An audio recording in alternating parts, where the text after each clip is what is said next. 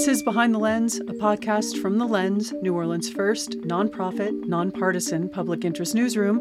I'm Carolyn Heldman. On this week's episode, state law does not require charter schools to provide gifted and talented education, but a group is asking the NOLA Public Schools District to expand the offerings. And a remembrance for a beloved member of the community in New Orleans, musician Jeffrey Hills Sr. Those stories, insight, and analysis coming up on Behind the Lens. Joining us this week, education reporter Marta Jewson. Hi, Marta. Hi, Carolyn. And reporter Katy Reckdahl. Hi, Katy. Hey, Carolyn. Marta, first up with you in schools. Gifted education advocates are asking the Orleans Parish School Board to consider universal screening for gifted students and hiring a gifted services coordinator, among other requests for expanding the services in the all charter NOLA Public Schools District. Tell us how the system works now and what they're asking for as far as changes. Yeah, so there's a, a group of um, advocates for gifted education, uh, both you know teachers and parents and other folks who would like to see those services expanded, uh, who have gone to the board and asked um, for the board to kind of be pressuring charters a little bit to expand those services. So the way that we're set up now is that all traditional schools in Louisiana are required to provide gifted services if a student, uh, you know, tests for gifted or talented services. But when charter school laws were passed in the state, um, charters were exempt from providing those services. They are required to provide special education, but gifted was sort of put under a, you know a different bucket. Hmm. So they're not required to provide gifted services. And you know this is where you get this perfect line from board member Carlos Zervigon, who basically said at a meeting last month, you know, this is what where we end up with a donut hole in our education system, right? probably when these laws were passed, no one was envisioning an all charter district where you now have no school that's, you know, essentially required to provide these services. That's not to say there aren't some schools that do provide the services. It's just, you know, a very confusing environment for a parent who would want to advocate for those services. Mm. Do they tout those that do offer G&T education or additional services? Do they do those tout to the community that yes, this this is what we do? Do they use it as a you know an advert? I, I do think the schools there are a handful of selective admission schools that you know tout that they provide gifted services, and on the other hand, there's several schools that tout their um you know their their talented program, their music and their arts and stuff like that.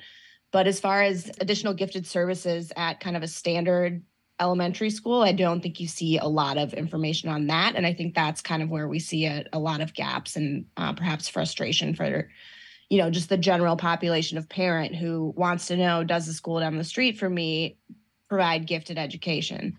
Um, you know, that's something that board member Nolan Marshall brought up. He said his granddaughter went to a C rated school that had great gifted education services and that if there were, you know, if it was more easy to identify these schools that do provide those services that you know maybe more people would stick at their schools close to home do the tests that that would identify someone as gifted and talented are those do they have to be created out of whole cloth or are those something that that the uh, that the system could just get somehow that are standardized standardized tests. Sure. So they're, they're, a standardized evaluation but they do or they can cost money right? So either you get the district to provide to to administer that test for you you get convince the school to administer the test for you and i've seen schools um, hesitate to do that because of the cost um, or you have it privately done which is going to cost money out of your own pocket. So you know that's where these advocates are saying a, a universal screening would be really beneficial um, because it could kind of catch those kids who mm. might not have an advocate in their corner asking for that test to be given to them and how is the idea received so far? Um, generally speaking, all board members uh, seem to be really interested in it. Um, I think, you know, the problem that we run into here is that this is a decentralized district. So there's only so much the board can do. At this point in time, you know, the board could create a new policy that says all second graders are tested for gifted or all all second graders in the top 10% of their, you know, reading in their classes are tested for gifted. But we have basically zero students that are attending schools under the district's policies right now, right? They all attend their own charters with their own policies. So until new contracts were written or signed with these charter groups, though, any policy that the board would um, adopt would not take effect. Right. Are Louisiana standards for gifted and talented the same as elsewhere, or like? Because I know our standards have really. It feels to me anyway, and maybe I'm wrong, but Marty, you probably know that I feel like we are allowing lower standards for certain things, especially since COVID in schools. And so, is there is the gifted and talented bar the same, or that has that also dipped? You know, I don't know the specific answer to that, Katy. It's a really good question. Um, but what I do know, and one thing that uh, this uh, group was arguing for was to use localized standards, right? So, you know, she suggests this woman, Julia, Dr. Julia Miller with Loyola, where she uh, teaches teachers, um, had been a classroom teacher for 15 years, big proponent of gifted services. And what she was saying is, you know, if we're if we only test the top 10% of kids in X, Y, and Z for gifted services, if we're taking that top 10% out of a national kind of norm or a national curve, that's going to significantly reduce the number of students that are eligible. But you know, there is a top 10% of kids in every single classroom, right? Compared to their peers.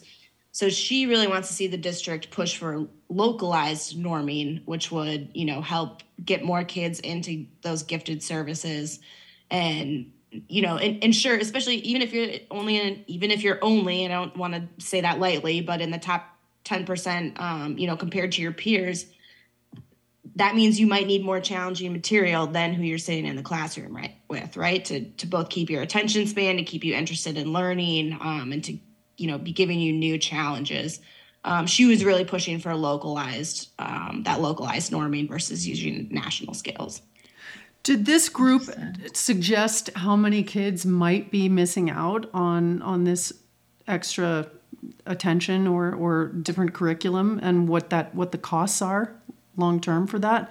And I don't mean they didn't specifically. Oh, sorry. No, I just don't. I don't mean um, the the financial costs. What I mean is the the education. I mean, education wise, they they will be the first ones to tell you that kids who are uh, eligible for and receive gifted education are more likely to take on leadership roles. They're more likely to stay involved in school. They're more likely to go to college. You know, she was running through all those statistics. Um, and then just generally speaking, um, you know, keeping them involved and interested in the classroom.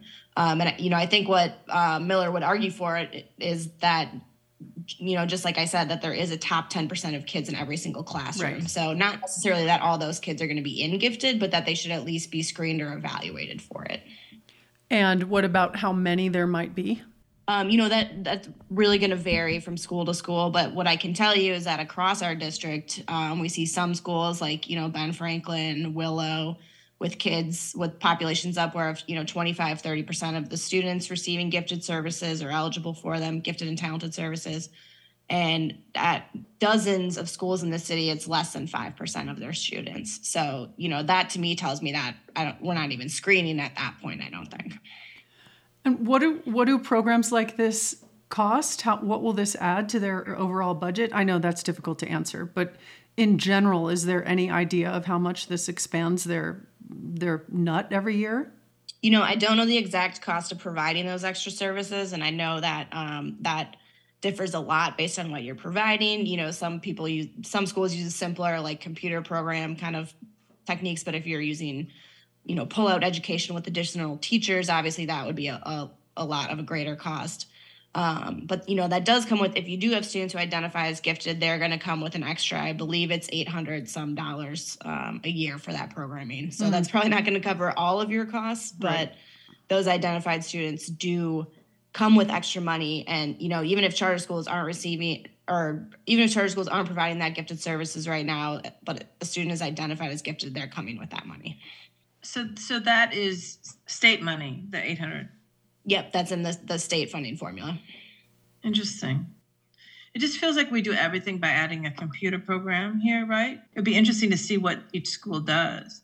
Yeah, absolutely. And that's, you know, what um, Dr. Miller was one thing she's arguing for on the get go is like, let's just get at least at the bare minimum a centralized catalog of what schools are offering so that parents know. Because, you know, we claim to be a system of choice, but if you're choosing a school for your kid and you don't even know if they offer gifted services, you know, what kind of starting point is that? And right now, to know who offers it, you literally have to go to every single school and ask them that question. Wow. And this all happens uh, with the backdrop of a national report that came out this week that suggested that kids nationwide have not just slipped in math, in history, and language and everything that, that the first one that suggested that the pandemic had had really um, hurt children's education and their um, their test scores had declined so dramatically but now there's more evidence of that happening nationwide in in every area basically yeah, absolutely. I mean, I think we're going to be crawling out of those uh, academic holes for a long time. You know, we had we lost some critical years in time, especially with early learners and early reading um, skills, because you know you need that reading foundation to move into to learning in any other subject, essentially. Right. right. So, Marta, right. what's what happens next with this request? I think, as far as this advocacy group goes, what they'd like to see is just more conversation around it. Um, maybe see the school board take some move, make some moves, um, potentially hire a, a, gifted coordinator to provide support, um, you know, for schools and parents as they as they navigate this process. Um, and then you know what the we at the lens are going to look at doing is um, you know get some resources there for parents who want to understand how to get your your kid tested for gifted and you know what um, what services should be available to you if they do qualify. So um, I'm working on putting that stuff together right now. Great. So when you say that, are you suggesting that that parents could just without the school go ahead and get their child tested independent of the school? You can request it and I'm not sure if school if there's any sort of tier that it's required to initiate the testing, but you know, essentially for I think this is right for most, you know, testing, special education testing, you you just request that and the school is obliged to perform such a test. Hmm. You know, another thing this group is talking about is, uh, you know, unless gifted services are showing up in charter contracts or the charter school accountability framework, you know, where is that? Where are they actually going to fall? So that that was another thing that group is advocating for. Hmm. I mean, I think it, it's one of several donut holes in our education system. When you get when you get this decentralized, that's just the nature of it. I've seen in the last decade a re-centralizing of certain things, right? Where they've re-centralized the admissions process, they re-centralized discipline processes. So, you know, I think there's there's some potential for that here. Um, I don't mm. know how quickly that would happen or how acute of a need um, people would see it based, you know, in in comparison, I think, to other needs, but re-centralization is something we've seen um, where schools are falling short on things. So. All right. Well, Marta, thank you. Thank you.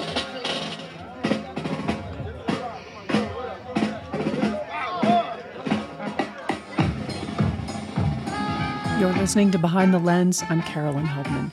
My guests this week are education reporter Marta Jewson and reporter Katy Reckdahl. Hi, I'm Ann Muller, Chief Operating Officer at The Lens.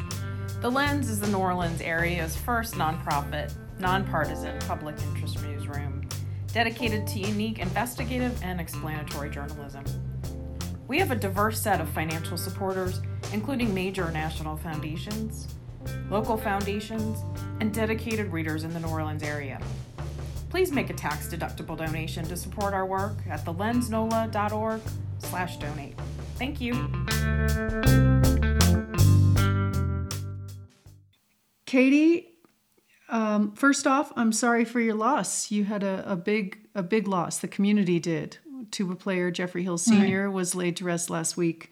You wrote a really beautiful and moving um, eulogy, a requiem for him. It's on our website, thelensnola.org. Will you tell us about him?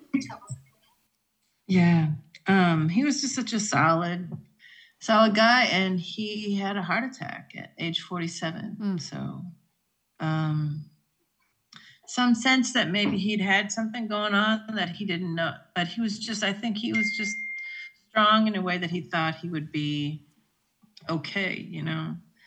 So they had a funeral for him on Saturday, and it was filled with tuba players, mm. um, along with a lot of other musicians. He was very good friends with um, Trombone Shorty growing up. They grew up together. So he was there. Glenn David Andrews. Walk, I have video of him walking alongside Jeffrey's uh, casket as as it's heading up, you know, being drawn by a pair of um, big black horses mm. along Claiborne Avenue. So um, there's something about the the way in which musicians are protective of another musician who's who's gone away in a way that is so stunningly beautiful to me like the idea that you're playing your horn to him in the casket and you're and as they're lifting his casket into the van to take him to to his final resting place like that everyone's helping to lift it and turn it around and give him one last look of where he came from and then put him in there. It's, mm. it, it's powerful. How did you come to know him he um I, I mean i you know i um I covered musicians and I dated a musician. At one point, I have a son with a musician. And um, we were together for a long time. So there were a lot of musicians coming in and out of our house. And, um, and Jeffrey was one of those. So that's how I got to know him. Then I got to know him better when uh, we were all, we ended up flying from the flooded city to a place with no water at all, Arizona, Phoenix, Arizona. Mm and we were all displaced there for um, about a year. Um, his family, his wife Anne, and three children, and uh, my son, his dad, and I were there. And we were sponsored by a church that stepped forward and sponsored us. So they would play their horns Sundays at the service, and we would. Anne is a great cook. I'm not. So Anne would cook. Jeffrey would cook, and he would, you know, I was trying to work there. I was doing some, a little reporting, and so they would care for Hector while I was out doing my thing.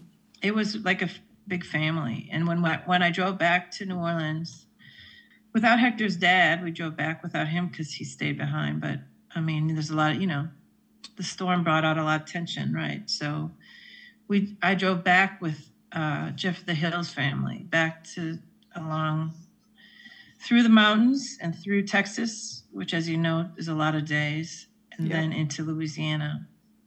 So I've known, you know, I've known him well for a long time. Then his his family got off the exit as we got toward Dallas, and we kept going to New Orleans.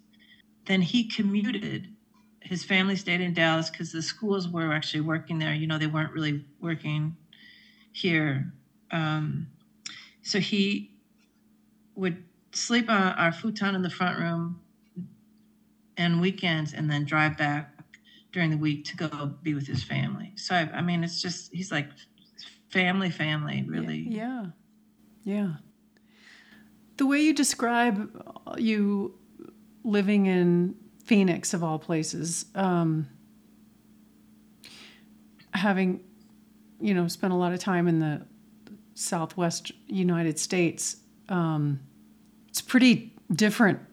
I can imagine that how profound it must have been to hear the sounds of New Orleans while you're sitting in the desert Southwest, and what the what the pull, what it felt like to to want to go back.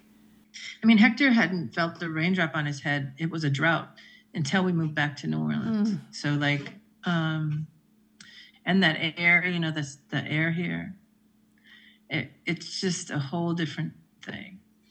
So it was the sounds of New Orleans in the middle of the mountains with the, the those cliffs that they have in Phoenix. It was like we were in outer space playing yeah. jazz. You know, it's like this whole weird experience.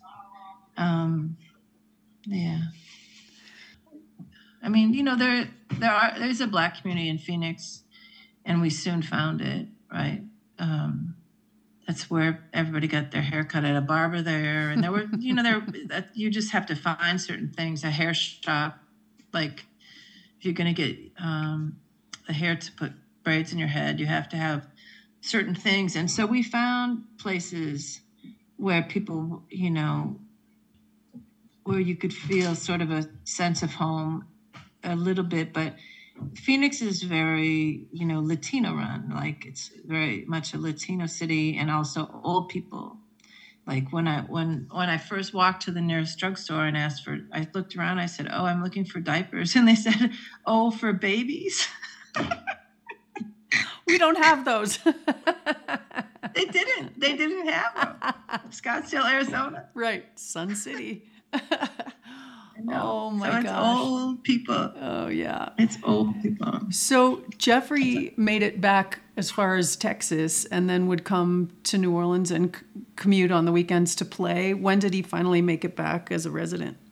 Uh, I think it was. I think he did that for about six months, maybe. Maybe it was nine. I'm trying to remember, because his oldest, Leanne, came back and graduated from Douglass. So, but it was it was a significant amount of time. It felt like a long time. You know, that's a long commute. Dallas, Dallas, and here, Dallas, and here. Yeah. Um, and you know, I sometimes I wonder about. I think we're now we're looking at the pandemic and wondering what the effects are, but on, honestly, like people, our bodies and our emotional states here have been through this major moment of being. We were in Phoenix where we really knew nobody. We were starting over, right? And the kids knew nobody, and all of that and then you go th- then they move to another school and then they come back and now um, uh, it just feels like the pandemic is just like another blow to this town and i think we know kind of what the effects might be from katrina right so that's what i think um, it kind of connects with what marta was saying about schools right we just the pandemic and and Katrina, we already know what a major disaster feels like. And I think that we can ask questions about would we be burying as many musicians or as many adults at a younger age if we didn't have Katrina? I don't know. Like, I think it was really hard on people. Just think Jeff is driving eight extra hours um, one way, so 16.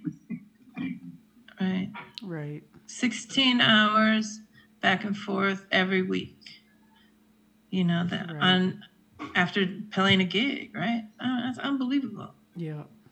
well you know playing the tuba is taxing Right. to your lungs and your heart and all that so like if he had been in, in serious shape i mean he was having some trouble catching his breath but he was still playing his tuba so that tells you that he was in he was still functioning at a pretty high level you cannot play that tuba the way he played that tuba with if you are if you don't have a certain amount of breath in your body right Right. Right. So- Right. you know, um, the thing that I think I really take away from it is um, I wrote about this in the piece too. He was such a careful person, especially his children were his prized possession. Like, oh my God, like he was so proud to be their daddy, right? And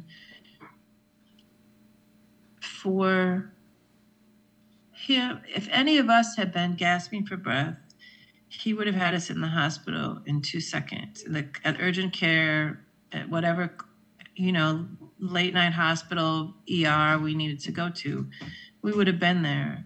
But I think he was so careful in so many ways, except I think he just didn't take care of himself in the same kind of way. And I think it's a good lesson, right? It's a good lesson that um, we just have to watch out for those strong, the strong ones in our family, and just make sure that they're that they're okay too. You know. Yeah. Well, again, I'm really sorry for your personal loss and the city. An- another punch to the gut, right? Right. I mean, this if I remember solos he could take, he could play the most melodic solo on that tuba that you just can't even believe that a tuba player can really get that just unbelievable feeling and bass line, but also melody line in it that you don't find tuba players that can do that. That's a rarity. And he learned that from Tuba Fats, Anthony Tuba Fats Lacen. And um, so he his virtuosity on the horn will be missed as well as his virtuosity as a human. Mm, well said. Thank you for that. I remember him like scurrying across the kitchen, like to turn the pot handles inside so that the babies wouldn't be grabbing at them. Like he was so careful.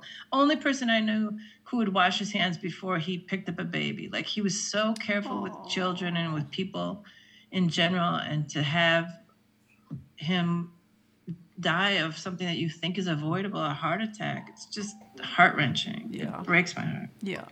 Oh, I'm so sorry. Thanks for your Sorry. memories here. All right, you guys. Well, we're going to end on that sad note. All right, I'll, I'll see you guys later. All right, Okay. Marta. Thank you. All right. Thank you. All right. Bye. Thanks a lot. Bye, you guys.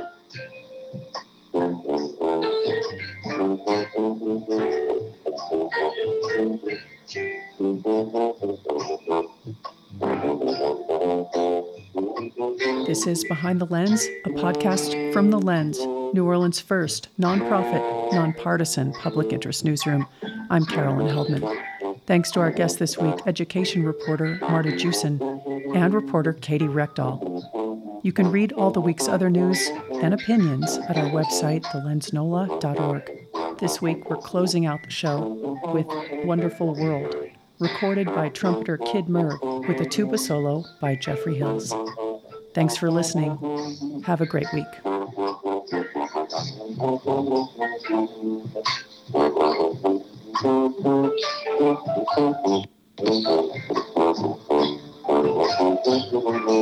the